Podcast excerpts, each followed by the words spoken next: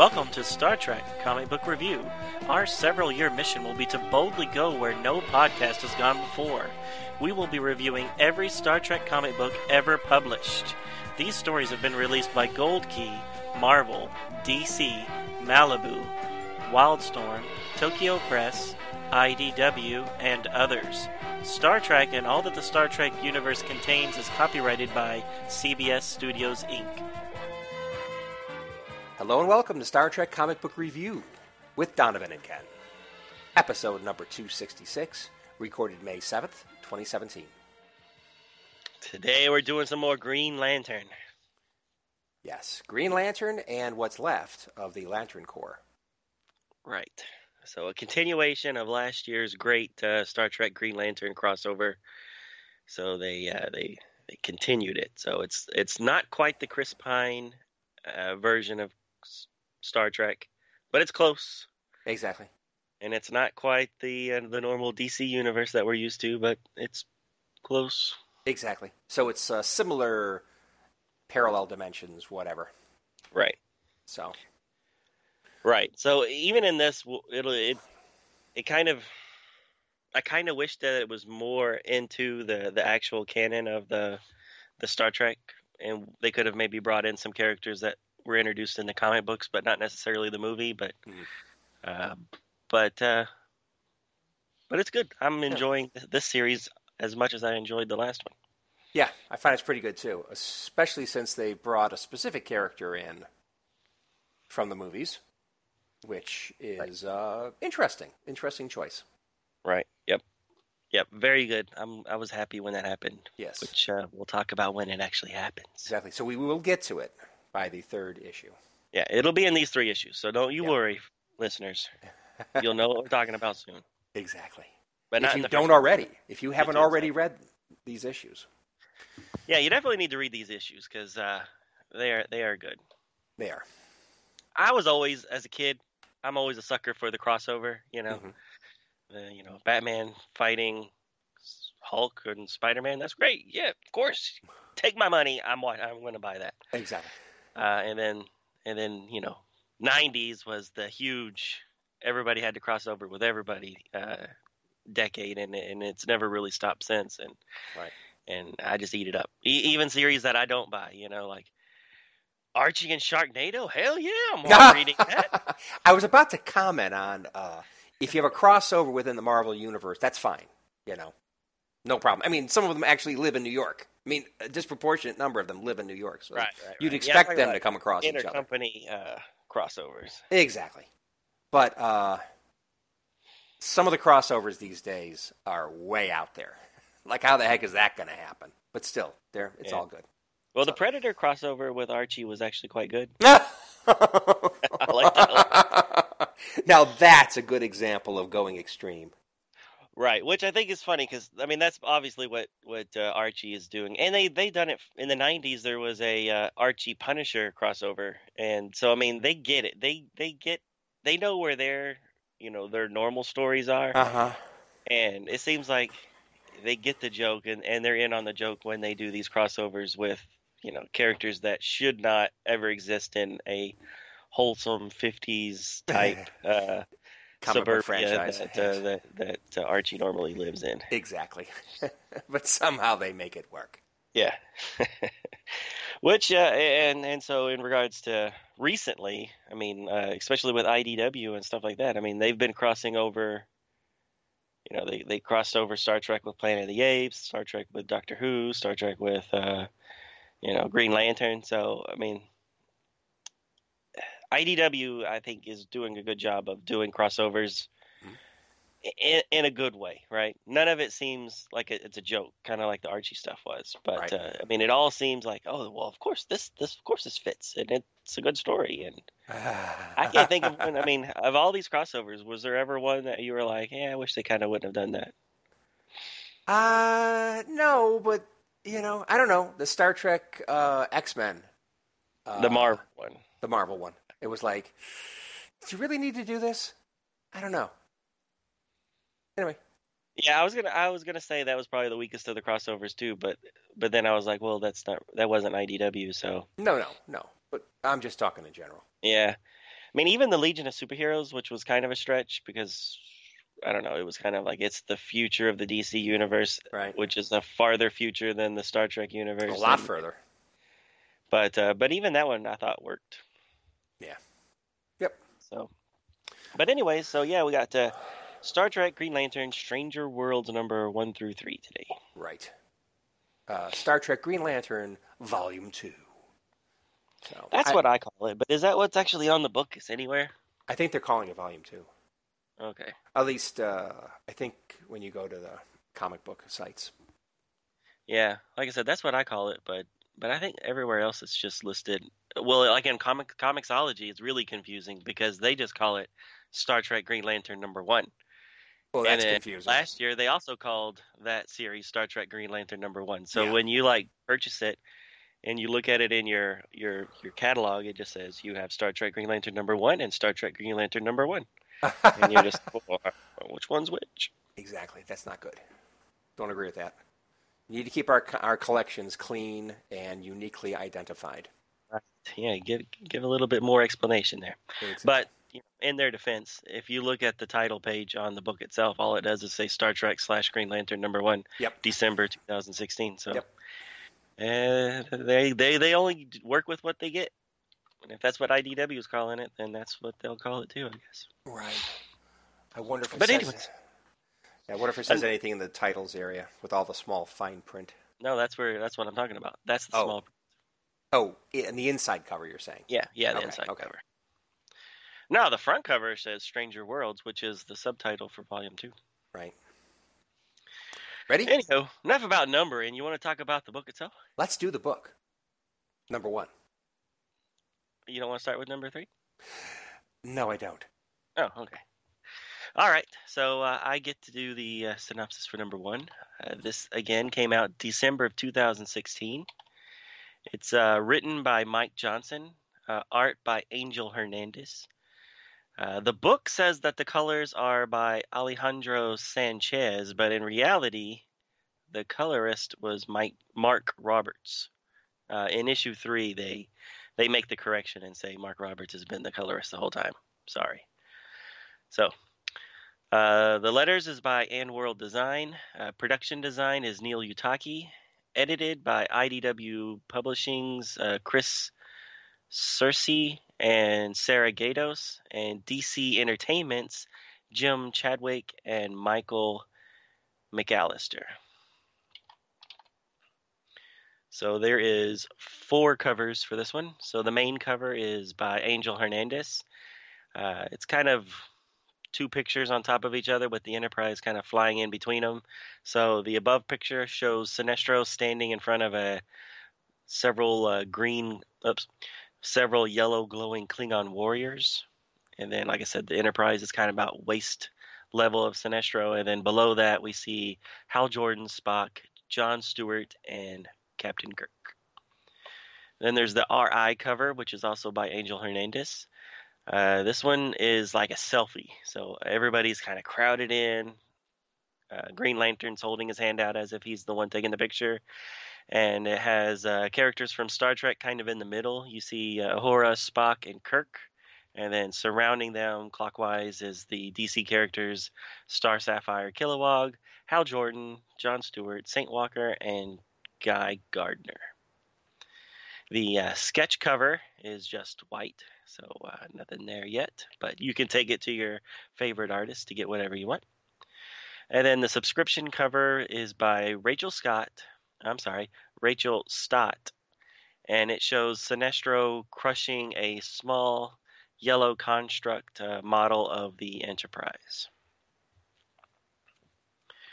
All right, so the story starts with Guy Gardner at Starfleet Academy showing off what the power ring is capable of and explaining the events of the last Green Lantern Star Trek crossover to a bunch of eager eyed cadets. While flying around the auditorium, his ring's power gives out, and he would have fallen onto his head if not for Kilowog, who catches him midair in a green constructed crane. Later, Guy Kilowog, and John Stewart are leaving the academy and discussing that all of their rings are dying due to not having a lantern to recharge them with. Kilowog also states that he hopes somewhere out there in this galaxy is his own home planet. Since uh, since there's an Earth, why not his planet as well? Good question, Kilowog. Elsewhere, the Enterprise is busy saving a bunch of people from a space station that is in the middle of a meteor shower. Hal Jordan and Star Sapphire are there to assist, flying around through space, creating various colorful things to help. Uh, it's all very colorful and a very exciting several pages um, with lots of uh, pink and green hued things. Suddenly, the two ringed heroes' uh, power fades out, and the two heroes would have died in the vacuum of space. But uh, fortunately, Kirk is able to beam them back to the ship before they die. Later in sickbay, McCoy is checking out Anne Ferris, who's also known as Star Sapphire, uh, to see if she has any injuries because she was at one time hit full on with a meteor. She seems to be doing well, and suddenly Scotty bursts into the sick bay, and the two share an embrace and kiss. McCoy asks if he's the last one to know about this relationship, and Scotty tells the good doctor that he's actually the first. Back in Kirk's office, Hal and Kirk discuss what will happen once all of the rings are completely depleted. Hal is concerned that his days of being a hero are limited.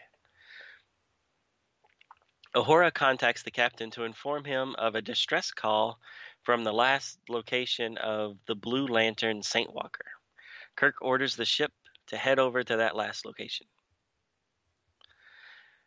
Meanwhile, on Quonos, Emperor Sinestro is really monologuing it up to remind us readers about how different his yellow power ring is to the Green Lanterns. But he does also say that it also needs to be recharged and it's dying. And uh, there's no way he can get to the alternate universe where the yellow lanterns are powered from in the DC universe. Soon, some Klingon subjects bring him a gift, and that is an unconscious Saint Walker. Ah, it's good to be the Emperor. On some abandoned planet out in the Beta Quadrant, Kirk, Hal Jordan, Spock, and two red shirts sporting the cool white rings that Scotty created in the last series beam down to the planet. They investigate and they find the remains of a humanoid looking robot. Hal immediately recognizes it as a manhunter, which were the guardian of the universe's first creation of a galaxy wide police force before they created the Green Lantern Corps. They discover that this Manhunter is actually from the Star Trek universe and did not somehow come over from the DC universe. So this proves that the Guardians and Oa must also exist in this universe. Before they can return to the ship, Sinestro and an army of repelling Klingons descend from some attack ships above them. To be continued. Whoa. So we got Klingons coming down on cables again. That's a pretty cool shot at the end, the last page. Yeah. And then Sinestro. Did, did Sinestro uh, wield a, a yellow construct batleth Yep. in yep. the in the volume one? Oh, in the volume one? Uh, I don't know. Probably. I don't know. Maybe not. Because he looks pretty cool. Yeah, it looks really cool. Yeah. yeah. It doesn't really make sense when you're repelling to have a uh, a Batleth? batleth as your I know. I would much rather have a, a gun. I'd rather have a gun anyway. Any way you look at it, I'd rather have a gun. Right. Anyway, whatever. They're Klingons. It just looks cool. it does look cool, but still. Okay. Although I'm not a big fan of the uh, the new version of the batleth, which has all the extra spikes and stuff on it. Uh huh. It almost looks like a trident, like a double-ended trident with Right. uh, with a blade in the middle. Yep. Yeah, I think the traditional uh, Worf style is a lot Mhm. more um, reasonable. I mean, at least all the, the sharp, pointy things are pointed outward from Yeah, when you're right. using it. I think it's a lot safer. But Yeah, this one Whatever. has stuff poking in. Yeah, I mean, look. Okay, so look at Sinestro. If he if he moves his hands in on the blade, you know, towards the two hands coming together, boom, Yep. he spikes his a poke. hands. I don't. Yep. I don't think that's good. I mean, I wouldn't even want to get a prick from those things, much less, uh, you know, a serious injury. Right. Anyway, so um, I thought the idea of uh, Guy Gardner briefing Starfleet cadets on the events in Volume One uh, was a bit odd, but at least it kind of brought people up to speed if they didn't read Volume One. Right. So yeah, I thought it was actually kind of cool. I liked it a lot. I know, but it's like okay, so he, show offy Guy Gardner, that's his thing. He's kind of mouthy, Right. so I guess that's good that he was doing it. But um, but it set things up well. But it's like, I mean, do the cadets care that much? I don't know. It just seemed kind of odd. Right. Yeah, right. A- And, of all the fantastical stuff that they have seen, uh, this seems like almost kind of gaudy kind of thing about Yeah. some some guy flying around in green pajamas and making lions and stuff out of there right, and above them. right. So I got a question. Yes. Uh, speaking of the lions and the cranes and stuff like that, and batleths. Mm. So you were a fan of Green Lantern when you were a kid. That When was I- like Yeah, was. that was like your hero. Uh, That that was one of my first ones. right? Yeah, definitely. Green Lantern was one of my first earliest uh, heroes that I liked. Right. So so you were good with the light construct type stuff. When I was a kid, Yeah. Although I got to say, the way they handled it in the Green Lantern movie was kind of like, what? What is that? Hot Wheels? Is he using Hot Wheels? It's like, Well, yeah, that was a Hot Wheels. It was because they had a tie-in with Mattel. yeah, okay, there you go, there you go. you got to make your money.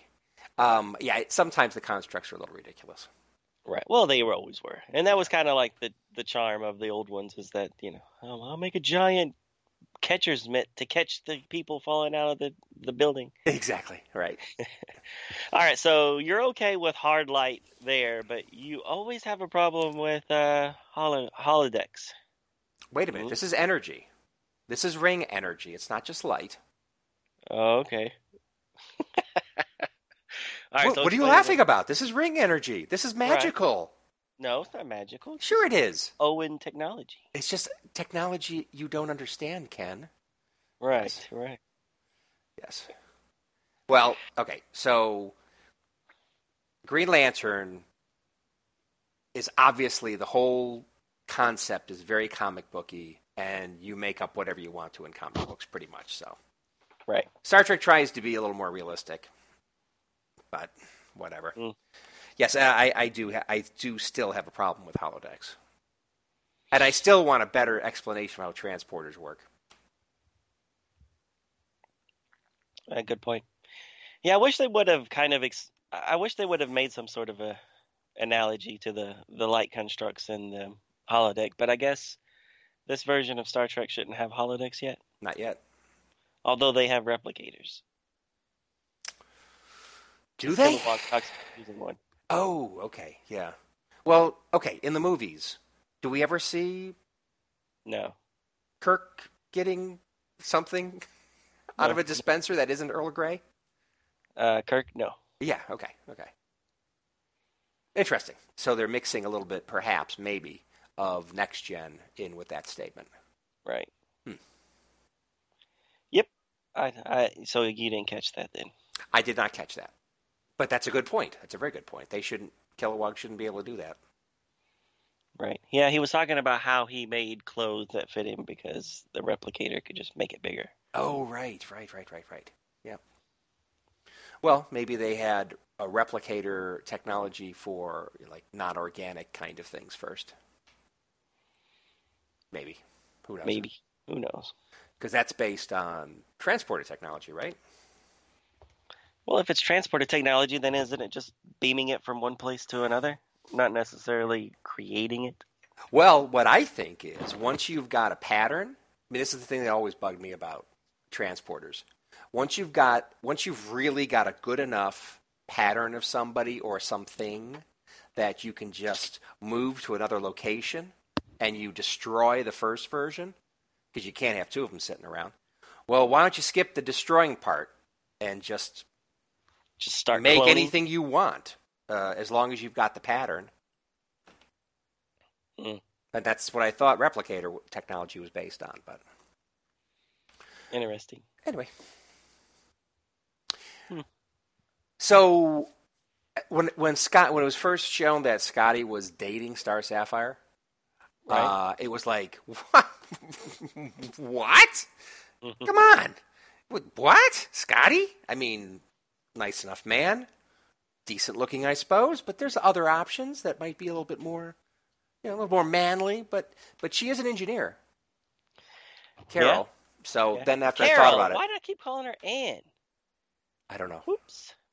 But uh, you know, when I started thinking about it more, and she did mention something about, uh, well, as the, you know, the CEO of uh, Ferris Engineering or whatever, and I was like, oh yeah, she's an engineer, isn't she? Okay, I guess that makes more sense. They have more in common. They can talk engineering Right. stuff. Oh, now I feel bad. I feel, I kept calling her Anne. Shoot. I gotta return my DC card. you didn't call her Anne in the in the synopsis, did you? I did. oh, I didn't catch said that. Anne Ferris, also known as Star Sapphire. Oh, Why- okay, Where did I even get that name from? I don't know. I don't know. Stupid me. All right. I always called her Carol. Okay. Uh, That's the way I want you to remember it, Ken. oh yeah. Okay. okay, gotcha. Okay. It'll be our little secret. You and the and the the dozens of people listening, our viewing Right, audience. Okay. So I don't. You, I know you don't watch it, but there's a show called Powerless on NBC right now. I have not seen Ho- that yet. Hopefully it'll stay on, but uh, not looking well. But it's funny because anytime they talk about uh, airlines and things like that, um, you'll see Ferris, Ferris Air, and stuff like that. Oh, cool. As the, as the airline of choice. Right, right. Which I guess they do that in uh, in the Green Lantern, or I'm sorry, the Green Arrow TV shows and stuff too. You'll see airplanes, and it'll have Ferris Air on, on the side Oh, and I stuff like never noticed that. Yeah. Anyways, So, um, I forgot it. Uh, Alan Tudyk or whatever. right? Suppo- there you go. He's supposed to be some real superhero's brother, or Uh, he plays uh, Vanderbilt Van, blah, blah, blah. Vanderbilt Wayne, oh, uh, Vanderbilt Bruce Wayne. Wayne's cousin, Oh, okay, okay, okay. his far removed cousin that uh, that he that he works for. Uh, he works for Wayne Security in this this this uh, little little town, and he, he his dream is to be able to go to work in the, in the main office at uh, in in Gotham. In Gotham. Okay, okay. And- but he's incompetent, so he ends up getting stuck at this little, little, little, little offshoot of Wayne Enterprise. Yeah, okay. It, it's a funny show. It's Okay. really funny. Uh, I'll I'll have to catch that now. Yeah. Okay, so back to the book. Back to the book. Yes.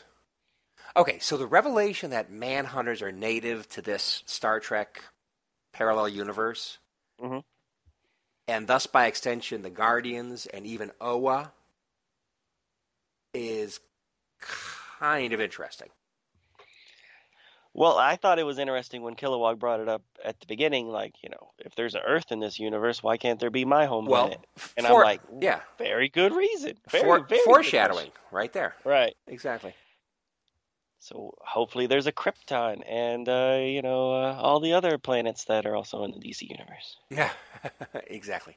But the thing is, if all of that's there, uh, oh, uh, you know, the Guardians, whatever, uh, maybe Kilowog's planet, then shouldn't there be another Kilowog and another Hal Jordan? Well, but another Hal Sinestro. Jordan- Yeah, but they would have all died 200 years ago. Remember, they're from the Past. they're from the Earth's past. Good point. Good point. Good point. Hmm. Right. So yeah. So it's weird that you know this is this is Hal Jordan's future, Right. alternate universe, but still 200 years in his future. Right.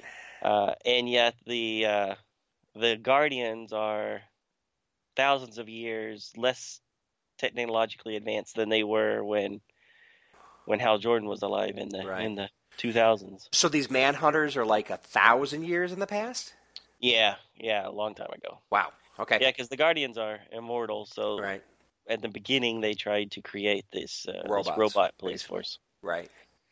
which didn't go well. Okay. And then they created the Green Lanterns.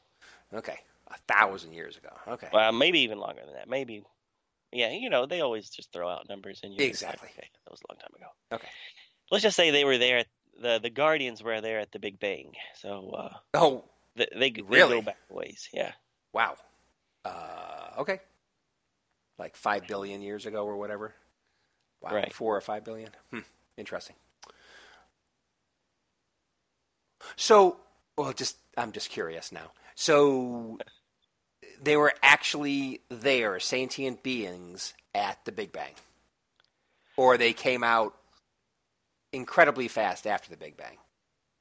Yeah, I don't know. I, I know that I have seen the depictions of the Guardians watching the Big Bang happen. So Oh wow. Huh. I, I can't remember if it was like a flashback or if it was a time travel thing. Now that you now that you got me thinking about it, Right. I don't know. I don't remember. Huh. Okay. They've been around a long time. They, Yeah, you like- ain't kidding. they- That's they- a long time. And, the, and you know, it's not like they're a whole race of people. It's, there's only like what, a dozen of them or so. Right. So just just some little blue dudes hanging off in a in a green planet. Cool. Cool. Okay. Which okay, so so speaking of Oa, and I'm just Mhm. going to throw this out here uh, since since they are kind of bringing it up. If if Oa does exist in the DC universe, Oa is the center of the universe. Ah. The universe. So wow. I was thinking that maybe How do you somehow- figure? How do you figure that navigation?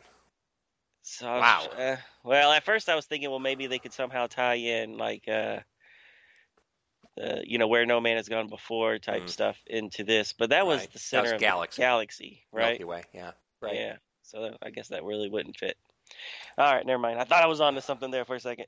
Well, now I know how it. I mean, now I know why it's so far beyond uh, the Enterprise's capabilities. Right. You know, it's kind of Yeah. When you think of the Green Lantern Corps, you know, it, it has to cover the whole universe, not just which the galaxy. which is really big. I Right. mean, you see a fair number of lanterns every once in a while. You know, when they you kind of see them together, it's like, oh, that's a lot of green lanterns. But if they're really policing the universe, wow, that would need you'd need a lot of them. You need a lot of them. Yeah, yeah. Hmm. So, um, interesting that Kirk and crew are mostly wearing uniforms from Beyond. Well, and hairstyles from Beyond, yeah. Yeah. Oh, hair. I didn't Yeah, really yeah. notice the hairstyles. Yeah, Kirk's So who's hair got different from hair? Beyond always bothered me. Oh, really? Yeah, he suddenly started parting it the other way, and this Kirk has his hair parted that way too. Oh, hmm. It I just I don't recall that. Okay.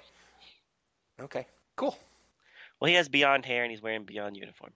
Yeah, definitely. But. I wonder, Beyond. did the events of Beyond happen? Because obviously they Well- can't, because there's the Enterprise. Yeah, and also because of what we know from Guy Gardner and company, that group, Mhm. um, it really hasn't been that long since the events of Volume One of this comic. Right. So that must mean that since like four or five years or how some number of years happened since the end of uh, Into Darkness and Beyond. You know, some number of years lapsed. right. Therefore, um, Khan would have happened like four or five years ago, uh, before Volume One happened. Since boom, hey, we got new uniforms Right. in right. like in like what a half a year or less, you know, a- Right. a, month or two. I don't know, but I'm just pointing out.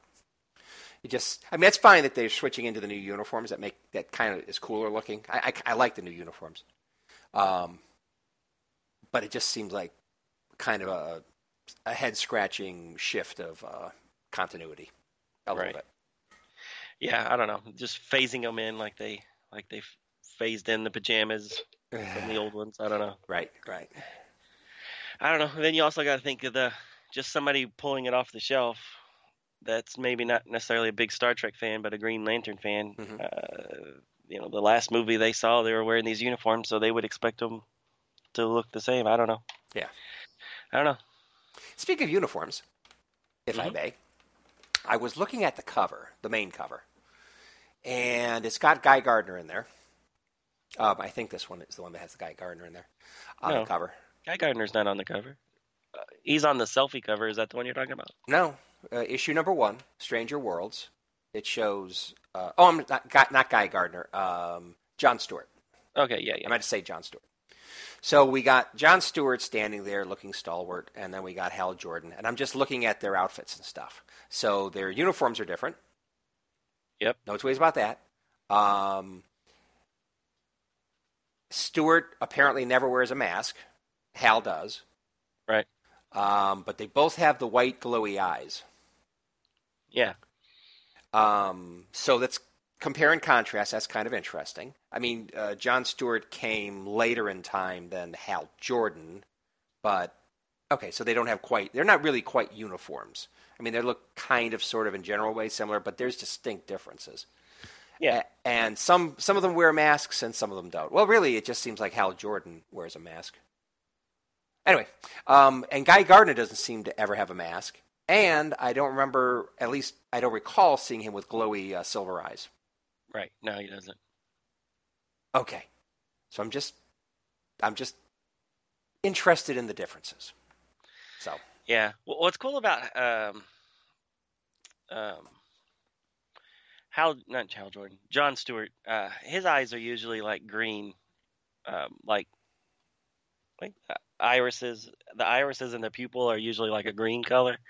okay, So it's like white and then this like light color of green it is just like a dot, right? So and, and it's like usually I think they show his eyes like that not not quite all the time, but like even when he's like in normal human form, he always has green eyes even though he didn't naturally have green eyes, Mhm. which I always thought was kind of an interesting take. But yeah, I don't know why. I don't know why his he doesn't wear a mask. I guess because he doesn't. he, he and Guy don't really have secret identities. no, I, I guess not. And then Kilowog doesn't have a mask, Right. but there are other lanterns that have masks. Yeah. Okay, okay, that's fine. It just the coolness factor. What looked cool on that guy? Does he look good in a mask? Put a mask on. No. Take it exactly. It's it's what looks cool. That's cool. right. Okay. So, in regards to the relationship between uh, Carol, aka Anne, Mhm. uh, and uh, Scotty, Okay. um, I, I, I'm curious to see where this goes. You know, because uh, Carol and uh, and uh, Hal. Jordan obviously have a past, Yes. and she's only the Star Sapphire because of of him, really. So, Yeah.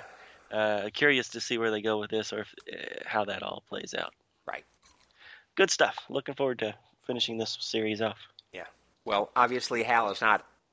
He he looks disturbed by the new romance. Well, at least a little surprised. Yeah. Yes, yes. Well, we're all surprised. It's like one of those things like, you know, when you see a gal that is incredibly attractive with a guy that isn't.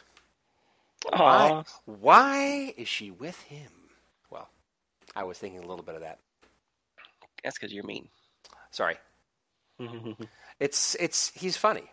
Scotty's funny. Actually, he's prickly. I mean, Right.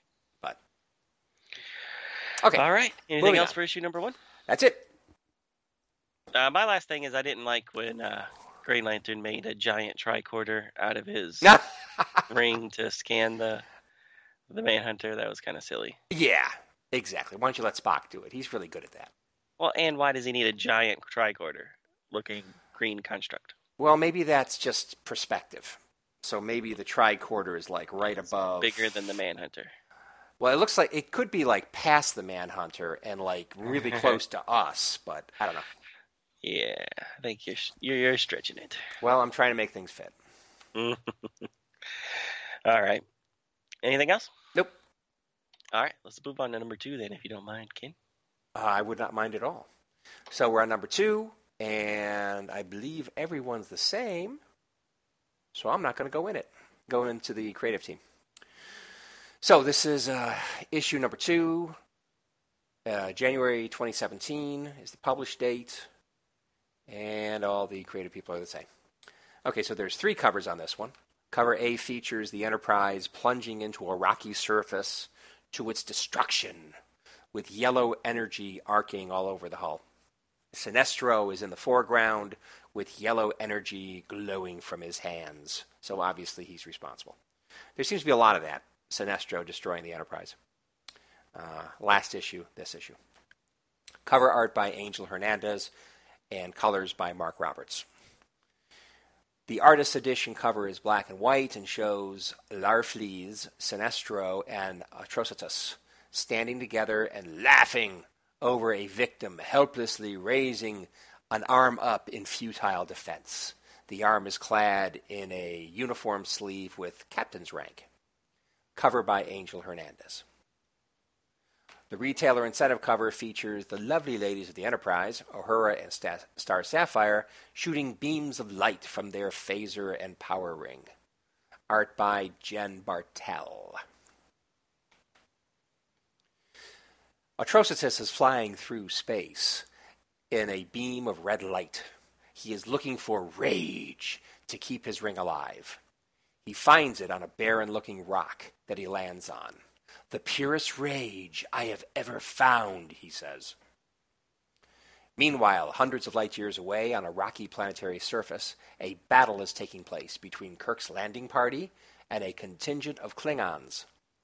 To spice things up, two ring bearers, Sinestro and Hal Jordan, are also fighting high above them. The Klingons and Sinestro are after a non operational manhunter that Kirk's landing party found. During the fight, Sinestro offers Hal an alliance, which Jordan turns down flatly. After a bitter battle, Sinestro and the Klingons get away with the manhunter. Refusing to give up, despite the low power of his ring, Hal pursues Sinestro into space. The two are in a deathlock high above the planet when the Klingons end the mano a mano fight by shooting Hal from one of their ships. Sinestro gets away while the unconscious Hal falls to the ground. Hal is beamed back to the Enterprise just before splatting onto the planet's surface. Meanwhile, in the San Francisco office of a Starfleet admiral, John Stewart, Guy Gardner, and Kilowog are being shown top secret footage. Starfleet's most remote and secure station, carved into an asteroid, has been breached by someone the three lanterns are familiar with. It's Atrocitus, and the Admiral asks the lanterns to join an expedition to the asteroid to deal with the situation. After some initial hesitation by Guy and Kilowog, John Stewart displays his leadership qualities by saying they are lanterns, and their oath remains the same. They will do it. Meanwhile, on the Enterprise, Hal is up and around. Hal explains why Sinestro wanted the Manhunter robot. It's for confirmation. If the Manhunters exist in this reality, so would their creators, the guardians of the universe. The Manhunter's systems may contain information pertaining to the Guardian's progress towards developing a power battery. If Sinestro gets his hands on the power battery ahead of Hal, he will have a long head start towards conquering this reality. Kirk asks about the Manhunters that in Hal's reality were the precursors to the Green Lantern Corps. The Manhunters existed hundreds of years before the Corps. Seeing where Kirk is heading, Spock offers a conjecture that events do not necessarily have to progress in the same order or timelines in the various parallel dimensions. Kirk jumps to a new option, saying that if they know where Oa is, they should just go there now. Carol Ferris, Star Sapphire, steps off the turbolift, holding Scotty's hand. She is appropriately dressed in a Starfleet red uniform. Hal is disturbed by the apparent romantic relationship between the Scotsman and his former girlfriend. Carol states that Oa is at the center of the universe, and Scotty confirms getting there is beyond the capabilities of the Enterprise. Uhura reports an incoming transmission from the USS Bryant. It's John Stewart who explains he and the others are assisting Starfleet's response to Atrocitus's attack on a remote Starfleet base. Hal tells John of the Manhunter and Sinestro's attack. Oa may exist in this reality. Kilowog cuts in with excitement over the possibility they may be able to recharge their rings at Oa. Carol states that even if Oa exists, none of them have the ability to get there given the low power of their rings and the limitations of current Federation technology. Sinestro and the Klingons have the same limitations. Kirk conjectures Sinestro thinks the Manhunter is the key to getting to Oa and probably took it back to Kronos to study it. Heading into Klingon territory is not Kirk's first choice. In that case, Hal suggests, they need to regroup with John and the others and take out Atrocitus once and for all. Kirk agrees and hopes that Sinestro will not make progress with the Manhunter. Cut to Kronos, where Sinestro is working on the Manhunter. He and Larfleeze banter back and forth. Their conversation confirms they cannot get to Oa via spaceship either. Larfleeze welcomes the Manhunter back to life as its eyes are now glowing with green light, and it verbally is reporting on its boot up process. Meanwhile, at high warp, on their way to the asteroid station, the Enterprise is intercepted by a large number of fully functional manhunters who land on the ship's hull. Meanwhile, again, at the secret Starfleet asteroid station, the Bryant arrives and beams down three lanterns. They make their way through a huge but ruined security door. They fly into the base, finding nothing but dead Starfleet personnel. They come to a great room with many open man sized pods. Kilowog conjectures it's some kind of storage facility. But a voice from within the chamber calls it a prison. They turn to see Atrocitus is on the ground and beaten. The speaker holds Atrocitus' ring and he is backed up by a legion of other similarly dressed humans. They do not recognize the intense and intelligent looking man, but he introduces himself as Khan Noonien Singh. To be continued. So how did he beat Atrocitus? I don't know. There are a lot of them, and they are supermen, but still, Atrocitus has a power ring, unless the power ring game out, gave out in the middle of the battle. Right. Which is possible. It is possible. Yeah, so Khan doesn't have any weapons. I mean, they shouldn't have any weapons. You don't see any weapons. Right. You know, so. But there are a lot of Supermen there. And that is scary. I mean, they're all awake. So. Right. I did like the, the thought of uh, the Red Ring somehow finding Khan because he's so f- full of uh, rage yeah, but he's also in suspended animation. Yeah, that's the part where I'm like, eh, but he should be asleep. Yep. Yeah, uh, that was the part I, I I was a little little iffy about. yeah. But, uh, but I was thinking about it. You know, last one they brought in Chang from Star Trek 6 Mhm. You know, he he was he was the named Star Trek villain because Right. you know Star Trek doesn't have a ton of villains that uh, you know that live. yeah, but if you go back in time, you don't know where you're popping up. Right. So bringing in Chang early, uh, you know, that was cool. But, uh, but I mean, I, I thought it was really cool that they brought in um, Khan because I, like I said, when I was reading the first issue, I really was thinking that somehow they would bring in, um, uh, what's his name? The the the where no man has gone before guy. What's his name? Oh, Gary Uh, Mitchell? Mitchell. Yeah. Yeah. Um, Well, that would be a challenge too. But Right. But they kind of already did that with uh, the X Men crossover. He was Yeah. he was the villain there. So right. So anyways, cool. I was very happy to see Khan here. What, what was your thoughts? Uh, yeah. I mean, you know, I was. It's like, oh my gosh, it's Khan. It's like, wow, that's going to be a big challenge to overcome. Um, I just had a little thing in the back of my head that just was thinking, oh, this is a little gratuitous, but it's also pretty cool. I mean, Khan's a great villain, and this version of Khan uh, from Into Gar- Darkness is really, uh, he's really super. Right. Yeah, he's really hard to overcome. Right. Yeah. Yeah. I, I, I was I was huge huge hugely happy, uh, but I had some questions as to how they all got thawed out, and take take over this. Uh, is it? A, it's a it's a ship, right? Oh no, it's it- it's an it's asteroid. Asteroid. It's a hollowed out asteroid. Yeah. So how'd they get out? Did uh, Atrocitus wake him up? He must have. Did he That's get? stupid? Did he uh, figure out the controls, or did he get one of the uh, remaining living uh, Starfleet members to open it? I don't know, but they're all open now.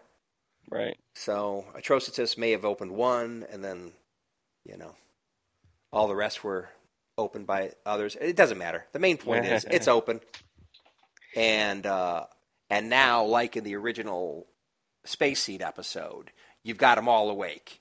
Big problem. Yeah. Where uh, Khan alone was an absolute handful in Into Darkness. So now there's like, well, what's the number? I mean, there's a lot of them. Right. I What there's the like number. like eighty or 200? seventy? Oh, yeah, oh, something like that. I can't remember. yeah, I think, I think it's like in the sixties or seventies or something like that. It's an odd number. It's like 88 or something. Yeah, something like that. It's not an even. Anyway, so with all the problems that Khan caused in Into Darkness, now multiply it by 80, 60, 70, whatever. Now, Khan did have a, a big, gigantic ship, so that that, that helped a lot. well, uh, yes, but as we will see, perhaps Khan obtains another ride, maybe. Right. Although not a dreadnought. A dreadnought. Oh, the, is that what is that what kind of class the Yep. that Dread- ship was? Yes. Uh, the Vengeance, the USS Vengeance, Vengeance, yeah. is a dreadnought class starship. Nice, kid. I didn't know that. Thank yeah. you. Yeah, it's dreadnought. So what I want to know is who makes Atrocitus's clothes because all the other lanterns somehow their normal clothes turn into Green Lantern uniforms, and as soon as the ring peters out, they're wearing their normal clothes again. right. So here, Atrocitus no longer has the ring; it's depowered, yet he's still wearing his uh, Red Lantern uniform. Yeah, good point. Well, Mhm. maybe maybe he. I don't know. Maybe those are are his regular clothes. I don't know. Yeah, that's what I'm thinking. Yeah. Nothing says. I never liked the idea of them wearing clothes underneath the the the Green Lantern uniform, or somehow the Green Lantern uniform was created from their clothes. Yeah. That's one thing I thought the movie actually I liked that uh, that uh, the uniform is just created over their skin, Right. So it's it's kind of a construct itself. right? Which you, you I mean makes sense because they they can fly in space in it. It, it need it can't just be cloth or spandex. but you've got the uh, the red or green glow around you, or whatever color you happen to be. Right. Right. Anywho, Well, good to see Khan. Very yep, I- exciting. I, was I was surprised. I was not expecting that. No, I wasn't expecting when it happened. I was like, "Ooh, this is so cool." cool. Well, let me see. Do I have any? Let's see. I really didn't have a lot of comments. Okay, okay. Okay, well here's here's something I as I was reading the comic and the Manhunters were actually on the ship. Mhm. Um and actually really before that a little bit too. It's like the Manhunters came before the Green Lantern Corps and basically they're the good guys, right? right. So they're going to be helping Kirk. In the end, they're going to be helping Kirk and Green Lantern. That's what I thought, because they are the good guys. So when they showed up on the hull of the Enterprise walking around, um, it was like, well, okay, this is artificial dread or something. Because they're going to end up, I mean, they're the good guys, so they're going to end up helping Kirk and company. And they're Right. going to need it because they got a bunch of uh, Supermen Khan guys to go up against. So um, that's what it seemed to me. Right. So Yeah, I just know from from past history with the Manhunters that they're not always good guys. So well, yeah, didn't so it wasn't artificial dread for me. I was like, "Oh man, they're they're about to get it." well. Okay, so okay, so when they were so the robots went rogue. Is that the deal in the Yeah. original comics? Right. Okay, but they haven't gone rogue yet, apparently. Right. Well, yeah. So this is the future, and yet in the future they haven't gone rogue yet in this universe. Okay, okay. Just to make it extra confusing. right. Okay, so, well, we'll see what happens in the next issue. Right. And, and just so that you know, the design of the Manhunters is quite a bit different than what uh, what I'm used to. Th- this almost looks like a kind of a cross between a, a Star Trek version of what the Manhunters would look like, which is which is kind of cool. Oh, okay. Well, how are I mean, in a nutshell, how are they different? In, well, uh, these the look like like they could be human humans inside some sort of weird armor type right, thing right. with cloth and stuff, Right. whereas the manhunters are very robotic looking in in the comic book. Oh, okay. So they really are like gleaming silver or something. Robot. Yeah, well, they're they're th- this color scheme, but they're very like you know the, the just the metal faces and stuff. No expression, no no mouth or nose to oh, okay. that looks somewhat reminiscent of humans. It's just we are robots. You know, think think of the original Transformers from back when in the '80s. hmm That kind of looking robot. Okay. Cool. Good. Thank you for telling me. So uh, my my question is, are we supposed to know who this admiral is? This woman admiral? I don't think so. They don't. I, I don't. Didn't see anywhere where they mentioned her name. They didn't even mention her name. Right. At least I didn't see her name mentioned. So Well, she's only in it for like what one or two pages. not that but- long. She's just doing yeah. a briefing. But they do a close up of her, and I'm like, "Eh, am I supposed to know who that is? So, Well- but I, I couldn't figure it out, so I'm going to go with no. Yeah. It's not Tyler Perry from the, uh, from the original movie. N- no, no, no. Although they should have put him in there. That would have been a nice little nod. yeah, but he he seemed more like the head of of the academy. So- right. Which is where they just were showing off. Well, I know, but that's not- went out. I know, but I think that, I, I think. I think she exactly. I think Yeah. she is Starfleet proper. She's not, you know, at the academy. Right. I did like how she's like, you know, uh, you're not Starfleet, so I can't boss you around, but uh, I am going to just ask you for a favor. Yeah, exactly. And why and why not if they're hanging around? Right. I mean, who's feeding those guys anyway? Yeah, what she should have said is, uh, I know that you're not going to be heroes for much longer because your rings are going to go out. But while you're useful, Yeah, while you're useful, can you do us one little favor? exactly. Uh, all right, you ready to go on to issue number three? I just wanted to mention that uh, Hal Jordan's green jacket, his khaki green or dark green Yeah, it's pretty cool, right? jacket that he's sporting. Yeah, it's you know it's it's a hero jacket, so that that makes sense. Um, I don't know why, but it kind of reminds me a little bit of in Next Gen. There in like the first season or something like that, there was like a roguish character that Oh, came played in. by uh, Billy Yeah, exactly that guy. Corporate, his name is. The what? Rocketeer. The Rocketeer, the guy that played the Rocketeer, right? Um, anyway, it kind of reminded me a little bit of his uh, that character's uh, jacket. Right. It reminded me of the original Starbuck jacket Oh, that uh, yeah. from Battlestar Galactica. There you go. That too. The way the, I could the see that. clasps are. Yeah. I could see that. So, anyways, I mean, you you just named off three really cool characters, and you, we know Hal Jordan's cool, so it fits. It fits well. Hal's got to have to. He has to have a, a cool outfit. Come on. yeah, he's Hal. Yeah, he and it looks like he's got like maybe a Starfleet T-shirt on and uh, Yeah, he's definitely wearing the uh, the under the undershirt. exactly. Uh, I don't recognize that belt buckle, but it is rather large. Um, yeah, okay, Oh, that's his belt buckle. That's his belt. He, he brought the jacket and the belt buckle, and he's wearing the shirt. okay. Okay, let, let's do the next one. Number three. All right. All right. So issue number three. Uh, this came out uh, probably February of 2016. Uh, written by Mike Johnson, art by Angel Hernandez, colors by Mark Roberts. Really, Mark Roberts. Uh, letters by AndWorld Design. Uh, production design Neil Uyetake. Edits from the IDW people, Chris Cerasi and Sarah Gaydos. Uh, the DC people is Jim Chadwick and Michael McAllister. So this one has a few covers as well.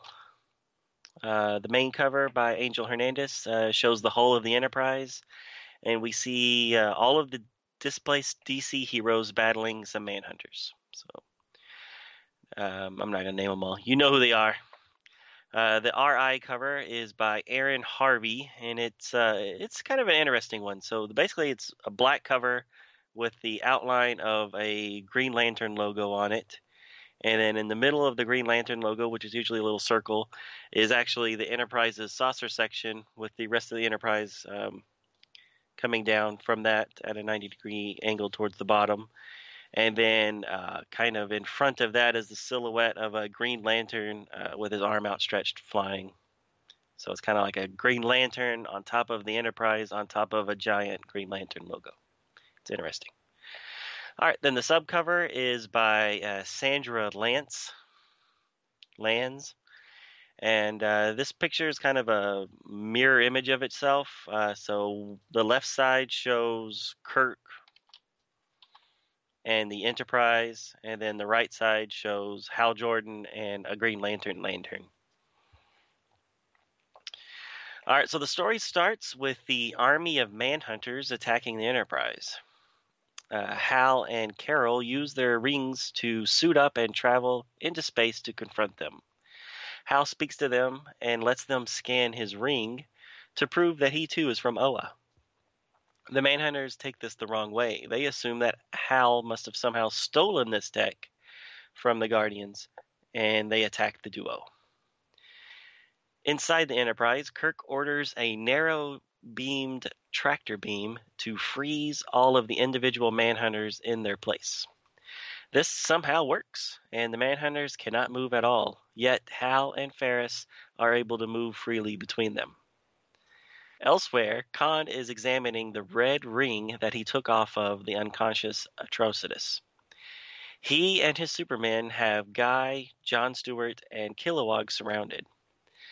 Khan wonders how long he's been asleep this time now that humans and aliens are using power rings. He puts on the ring and nothing happens. Guy stupidly says that the ring will not work as long as Atrocitus is still alive. Khan quickly crushes the former leader of the Red Lantern's skull with his boot, and then the ring chooses him to become the new Red Lantern. On Kronos, Sinestro has finished a suit of armor that he made from the remains of the Manhunter that he stole from Kirk and Hal. He's going to use the suit plus the remaining power from his yellow ring and Larfleeze's orange ring to find Oa at the center of the universe. Larfleeze agrees to help and gives him his ring, but he tells Sinestro that he has a price. Meanwhile, on the hollowed out asteroid, the augmented Superman and the red powered Khan quickly overtake Guy, John Stewart, and Kilowog. Khan promises his newly awakened people that the future is theirs for the taking. Meanwhile, on the Enterprise, Hal is trying to convey the risk to Oa to the Manhunters if Sinestro is able to get there first.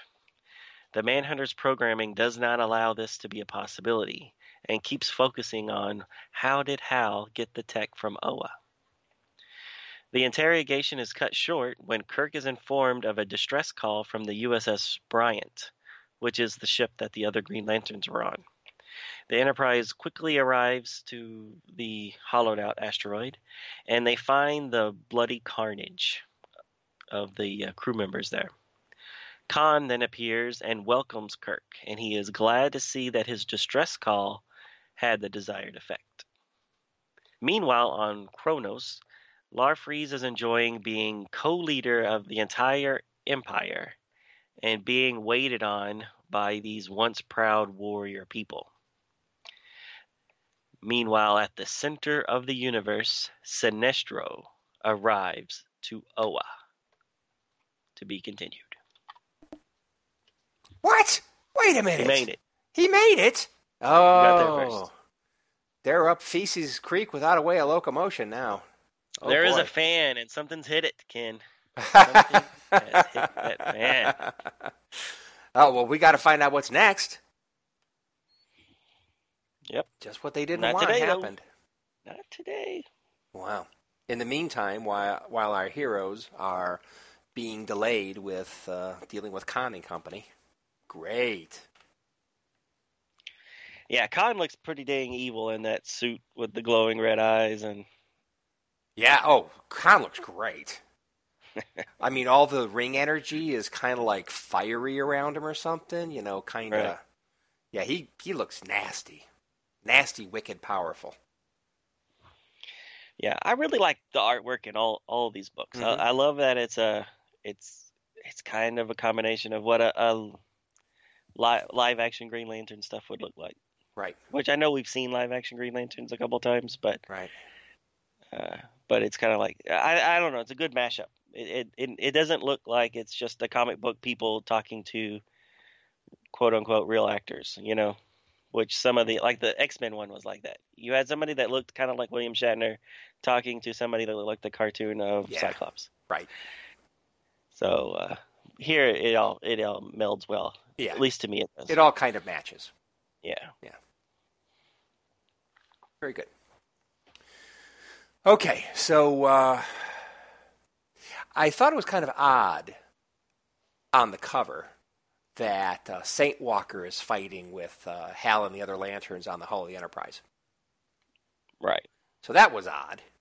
Um, I'll, Yeah, that, th- did, that didn't really happen. No, it didn't. Which is another thing that annoys me.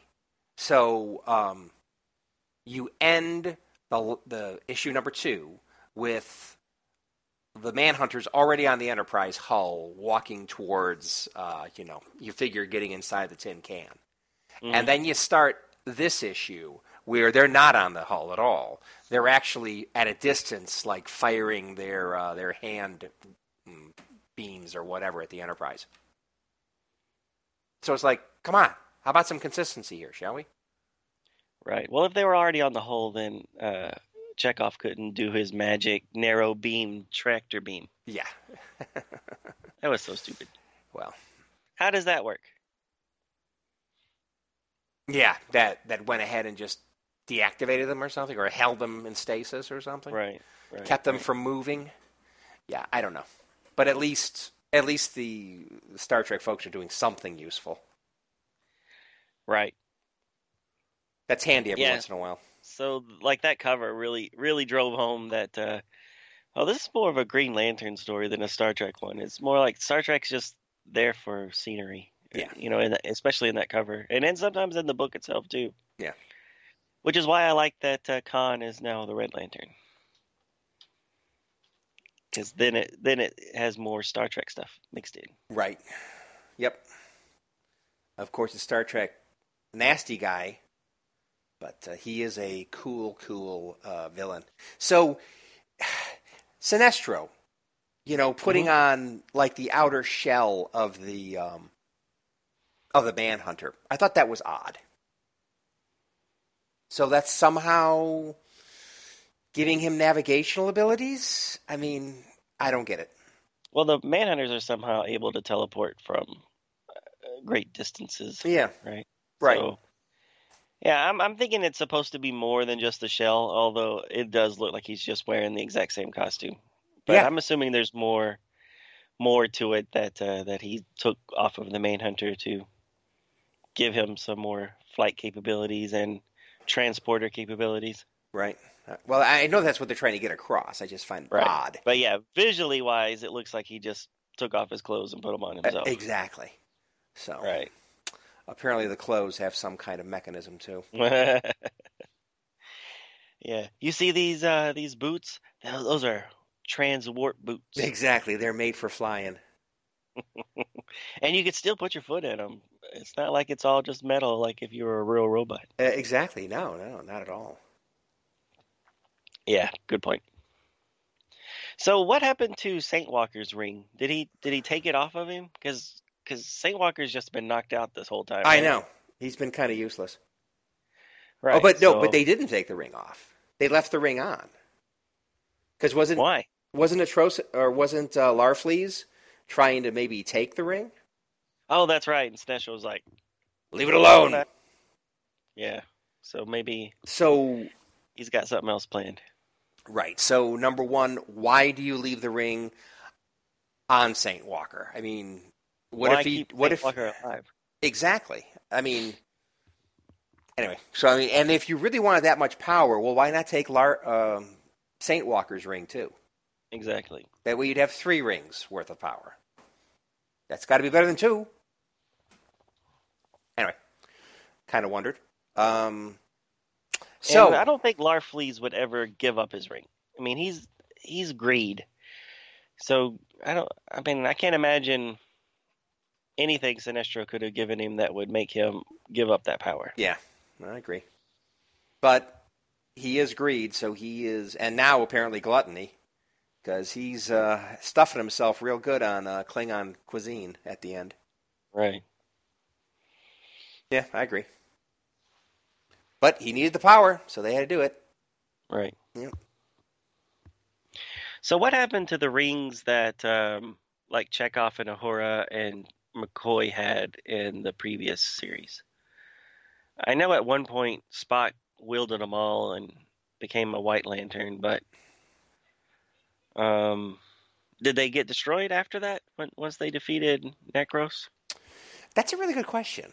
Um, the rings they had, they came from where'd they come from? Dead Uh, lanterns. Ganthet brought them. Remember when he when he came over? He came over with those five rings or oh, right, right. six right, rings right, or something like that. Yeah, good question. later we found out that other Green Lanterns themselves came over. Right, right. Okay, so maybe they're sitting around there, and boom, when the times get really tough, uh, we'll see. Uh, And they're going to bring them back out. we'll see lantern-powered um, Chekhov again and Uhura. right. That would be kind of weak Yeah, that would. because be I think silly. I think they should have used it by now in a few situations, if they had right them. when yeah when Hal Jordan and them are dying out in the space. Exactly. You know what? Yeah, why don't you use this pink? Yeah, especially the Star Sapphire one. Yeah. It it must have been destroyed when Spock used it to key, to destroy uh, Necros. I guess so. I hope so. I'm going to go back and check before we do the next one. That's a good question, though. Very good question. Anyways, So uh, Guy Gardner is kind of a mouthy idiot, isn't he? oh yeah, he's a mouthy idiot. Oh man. Uh Khan, the ring the ring uh you use I mean you can't use the ring as long as Atrocitus is alive, idiot. What's wrong with you? And he just squashes his head. It's like you idiot. I mean, anyway. You kind of think a step ahead, guy. Anyway. Yeah, he's never been known for tactical thinking. yeah, well. Okay. So, I thought that was odd. So I thought Yeah, the Oh, go ahead. Oh, go ahead. No, you go. Nah, nah, nah. Go ahead. I was going to take us on a tangent, and we don't need to go there. I really like when uh when Khan comes into contact and he's got his you know, his glowy ring now and everything he says, "Shall we continue?" So, as opposed to "Shall we begin?" So that was a, a nice little reference to uh, Into Darkness, I thought. Oh yeah. When does he say "Shall we begin"? When he's Oh, into into into darkness. yeah. When Uh, was that was that when he was on uh, the Vengeance Bridge? I think so, because that's when he Hmm. was full on uh, villain. okay. I think. I'm going to try to have a uh, marathon and rewatch all all three movies back to back to back. Oh, okay, Fine. I haven't. I I still haven't seen Beyond more than twice. And I'm like, I, I want to watch it, but I can never find the time to watch anything.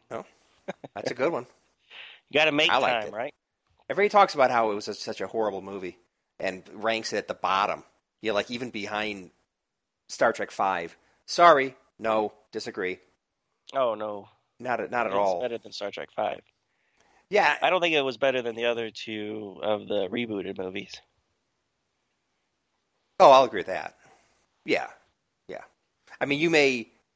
I know you look like the like the original 2009 movie, uh, batter, uh, number one, uh, for the reboot ones. But Mhm. that's fine. But definitely, I do think uh, Beyond and uh, the original movie was better than Into Darkness. But still, I still enjoyed Into Darkness. Right. Uh, Anyway. I've liked them all. Uh, I've enjoyed all the movies. Yeah. Um, just you know, like with the Star Wars movies, Star Trek movies, you you can like them all, but you're gonna if you try if you're forced to rank them, something has to be on the bottom. Oh yeah. It does, doesn't mean you hate the movie. It just means that out of all the other ones, it it happens to be the your least favorite. Yeah, but Star Trek Five was pretty bad. it wasn't even Star Trek Five. I enjoy. Star Trek Five was the season three of the movies Season three. Oh, oh, oh. of TOS. I was thinking season two of the next gen. Uh, it was Pulaski. a, a combination of Spock's brain and um, what was the last one where Kirk's, uh, Kirk uh, switches the, body with a woman? with the woman. Uh, I don't remember. Anyway, so it's like that. Hmm. I don't think it's quite that bad, but okay. God, Spock's brain. Oh my God. Anyway. uh, anyway, So uh, what a high Starfleet body count. Geesh. yeah, that whole that whole space station. Oh yeah, and they were they were ripped up pretty bad. And then the entire crew of the Bryant. And quite frankly, let's recall from the original. Okay, so hopefully everybody got away, but from the issue number one, that entire space station, uh, Star Starbase, got nuked. But, I mean, in the end, I mean they delayed it, and you saw a lot of uh, ships, shuttles leaving the uh, the Starbase in, in issue number one. But ultimately, all those asteroids came in and just totally obliterated it. right. So right. if everybody didn't get out, you know, there's more people there too. Um, ouch. Yeah, like I said, the Star Trek people are almost like cannon fodder in this one. Yeah. Yeah, exactly. And then it's like we got to wait for the Green Lanterns to help us. Uh, exactly. They're they're powerless. They are. Uh, uh, who who are the grunts in Halo? The they're little guys. grunts. They're grunts. Are are they grunts? Okay. Well, the little guys with the uh, little breathers on, rebreathers Oh, yeah, or the- something. Whatever they They're- are. Yeah, well, humans call them grunts. They're called the Ungali or something. Like Oh, that. okay. Something Well, that that's the Starfleet people. They're they're them. That's them. That's exactly. It's funny. Yeah. So uh, Khan gets another ship. There you go. Not nearly as big. No.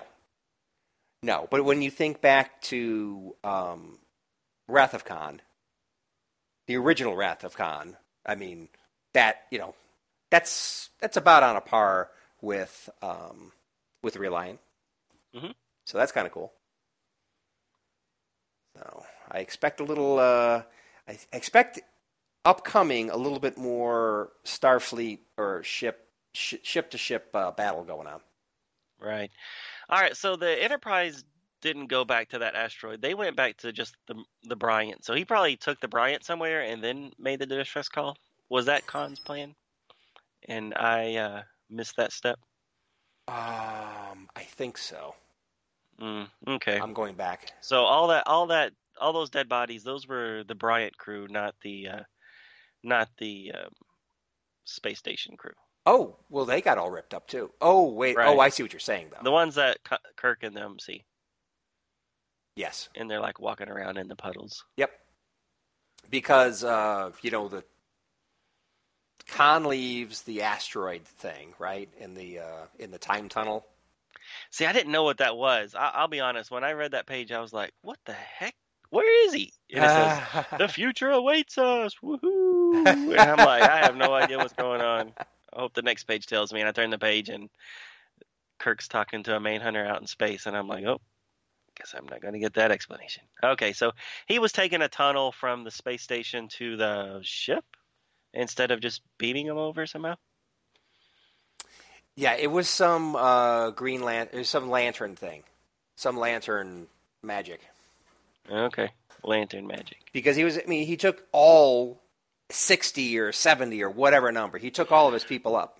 Which he could do that. He can he can create little force fields to keep them safe. But what's the tunnel thing? I don't know. I mean, they could have they could have just shown him going through space or something, but no. Yeah, They- I would have They did the that. time tunnel thing. Right. Yeah, I don't know. All right. So yeah. All right. So he took them to the tunnel, into the ship, took the ship, somewhere else, made the distress call. Kirk came running, and then he's so nice to see you again. Shall we continue? All right. All right. Thank you, Khan. Hello, Kirk. Spock. That's funny. Okay. Well, that looks pretty nasty. Oh, you know what's gonna happen? What? Hal Jordan's gonna die. Ah! They're gonna use some Khan blood to bring Hal Jordan back to life, Oh boy, is that what it is? and then Khan, and then Jordan and Kirk are gonna be like, ah, we're blood brothers now. Hmm? yeah, No? n- probably not. Uh, Wouldn't that be weak if they did that again? Yeah, how are they going to get Khan blood uh, through the red ring? I guess they could. No, that's not going to happen. Doesn't matter. It's not going to happen. I hope not. Yeah. All right. What else you got for this? I, I'm thoroughly enjoying it, um, but uh, I don't really have that much more to say. No, neither do I. It's good. I like where it's headed. Obviously, the um, number of combatants is increasing. So uh, the stakes are getting higher. So it's going to be interesting to see, uh, you know, the big fights we'll have in the coming issues with, uh, you know, Manhunters and Supermen and uh, Green Lanterns and Red Lanterns or whatever, and maybe a fully recharged Sinestro. Right. Maybe. Well, he's going to be a green. Is he going to be a Green Lantern Sinestro again? But they wouldn't have even had the power battery yet. So Well, I don't know. exactly, I don't know what why- he's planning on doing once he gets there. Well, how do you know they don't have a battery? I mean, you don't know for sure. They could have Yeah, early prototypes, Sure, sure. maybe good enough to charge the ring enough. Right. You But it would know. be a green ring and not a yellow ring. Well, okay, so where does the yellow? okay, so where does Sinestro get his yellow ring and his yellow lantern? I guess he's got a yellow lantern, right? Right. Um, so where did that come from? From the alternate negative dimension Ooh, where wow. so he was and the original continuity he was from that other dimension and he came to our dimension as the yellow ring bearer. Okay. But then they rebooted it a few times and then he was originally a green lantern and then That he back. found this yellow lantern from the alternate dimension and Ah. became the yellow lantern Oh. and created the Sinestro Corps. hmm So, long story short, the Yellow Lantern technically is not on Oa. It's in the other universe, Oh, interesting. Okay. which which he did say he couldn't access in, in issue number one. When he, when he when he spent like three pages talking to himself for no reason, like. Reader, if in case you don't know, I am from another galaxy. Which was nice because the reader needed to know these things, but then you think about it in context, I'm like, okay, you just sit there and talk to yourself about that. yep. Kind of weird. Anyways, Yeah, that's going to be interesting. Oh. Ah! If only so that I can stop talking to myself. So, that's. But he I must take. himself on it. Well, yeah, yeah. But I must take action. If only so that I can stop talking to myself. Nice. Anyway, so. All right. So, thank you very much for the, uh, the origin info on Sinestro. Well, I, I was one. not aware of that. There's always more than one. Exactly. So, Donovan, what's on the docket for the next Thrill Packed episode? Well, ideally, we would do four, five, and six of this uh, Star Trek Green Lantern crossover. But uh, only five has been released so far, so we're still waiting on six to come out. Okay. So, as a little Passover or a little little thing to keep us in the in the same mindset, but uh, while we're waiting for the next one, we're going to do another crossover. But this time, Star Trek gets left behind, but it'll be Green Lantern and Planet of the Apes. Oh my gosh, this is breaking new ground, isn't it? I mean, we've never done something that's not Star Trek. I mean, Never, that's that's completely not Star Trek. We've never done that before. never once in all these years, Ken, have we not done Star Trek. at Oh boy. Okay. Okay. Well, this is kind of weird, but at least we're kind of in a Green Lantern uh, mode, so I guess this makes sense. Right. And Star Trek has crossed over with Planet of the Apes and Green Lantern, so it's not like they're not somehow related. If you really want to really think about it, If really- you really want it really indirectly. really indirectly. And by the way, what possible sense could it make for Planet of the Apes to overlap with crossover with Green Lantern? What kind of sense does that make? I can't. I, I don't know. don't All I can say is comic book authors are incredibly creative. when when I saw the the ad for the Green Lantern Star Trek crossover, and Yeah. it showed like a like this rubble, and it showed one of the ape's hands kind of sticking out of the rubble, Yeah.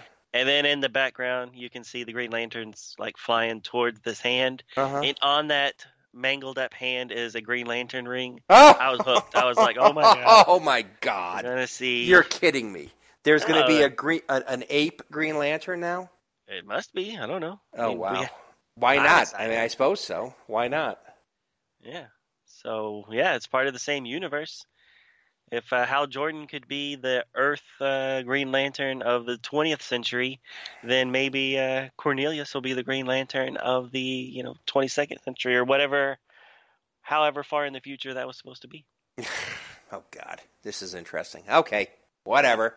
I'm sure Doctor Zaius is not going to get a ring, but what about the ape guy with General? What's his name? Uh, I don't know the monk, the gorilla. The gorilla guy. Yeah, Yeah, I don't know. I don't remember. uh, General A something. I don't know. Okay, think his but name was Gorilla Man. gorilla. No, it wasn't. Um, but whatever, whatever General, what's his name's? I mean, he, he'd make a good villain, uh, all hyped up and uh, Green Lanternized. Or So should I? Or should I say yellow? It's gonna be good. It's gonna be good. So yeah, and then probably the next week after that, we'll we'll finish off the the Star Trek, um, the Star Trek Green Lantern crossover because we'll have all six issues by then. Okay, sounds good. We'll do that. That's a plan. All right, I'm Okay. looking forward to it. Excellent. All right, until then, hope everyone enjoys their week and uh, go ahead and watch this, all the movies back to back to back to back like I'm going to. Exactly. That's a that's a homework assignment. Exactly. All right. Thanks for All right. joining us, everybody. On the review. Bye. Bye.